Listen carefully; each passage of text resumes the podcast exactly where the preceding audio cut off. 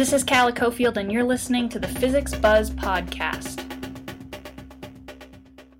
Last week, I had just gotten off the phone with my podcast pal Mike Lucibella when I heard about the earthquake that took place in Virginia. Now, Mike is located in Maryland. Thankfully, he and everyone at the APS headquarters was okay. So, after I found out they were okay, I couldn't help but want to do a podcast about Mike's experience and the physics of earthquakes. Hello? Hey, Mike, it's Calla. Hey, Calla, how you doing? I'm good. How are you? No, a little shaken up, but it's all good. oh, puns. um, yeah, glad to hear that everybody down there is okay and you guys are back in the office building.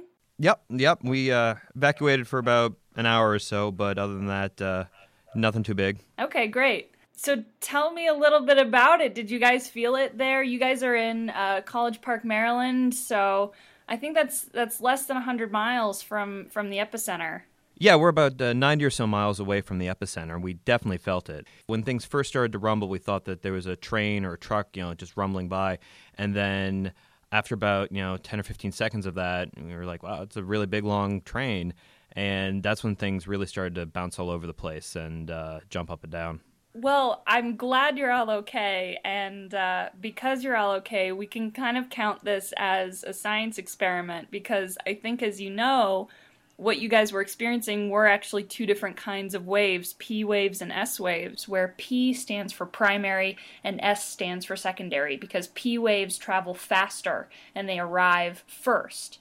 Uh, P waves oscillate in the direction that they travel, so mm-hmm. they move through the ground kind of like an accordion, contracting and expanding. Uh, S waves make more of an S shape, so these are the waves that can make things move up and down uh, and can really do some damage. So it's actually really interesting that you guys felt the first kind uh, with such a delay to the second kind because that's actually how scientists can determine where the epicenter of an earthquake is. If a seismograph station measures, say, like you guys did, you know, a 10 second delay between the P waves and the S waves, well, another seismograph station might measure only a five second delay. And then we know that the epicenter is a little closer to that second station.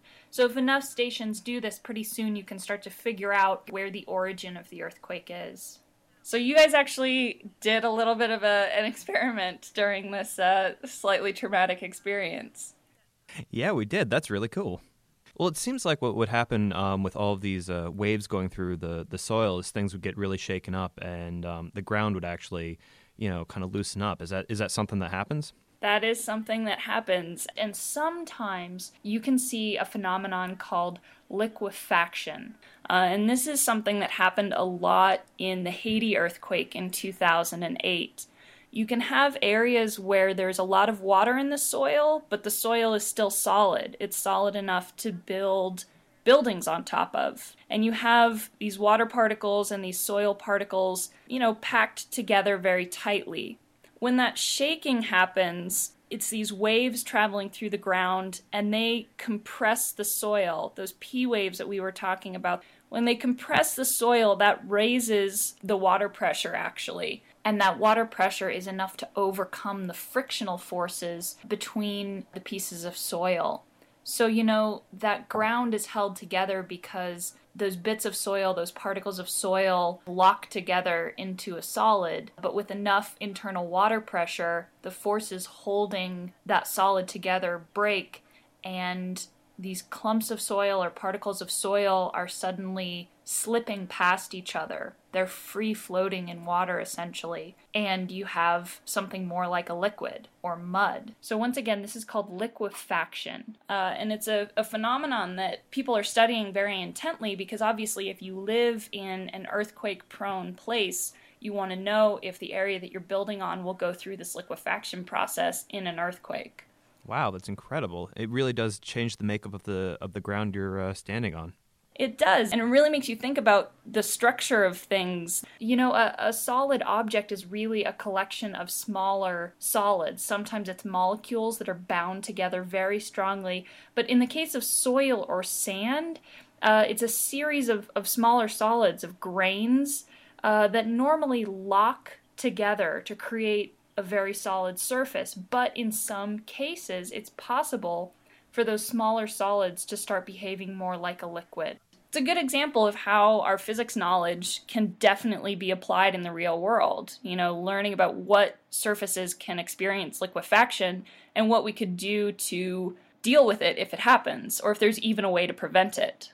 Yeah, it, it's it's a really good example of taking what seems like an abstract concept in a laboratory and having a real practical uh, use for that understanding out in out in the world. Yeah, we love that stuff. yeah, we do. Well, Mike, I'm really glad you're okay. I'm glad everyone there is okay. Thanks for talking about earthquakes, Mike. Hey, thanks for calling. Bye. Bye. That's all for the Physics Buzz podcast. I'm Calla Cofield. As always, you can find more podcasts, resources, our Physics Buzz blog, and so much more at physicscentral.com. Tune in next week for more Physics Buzz.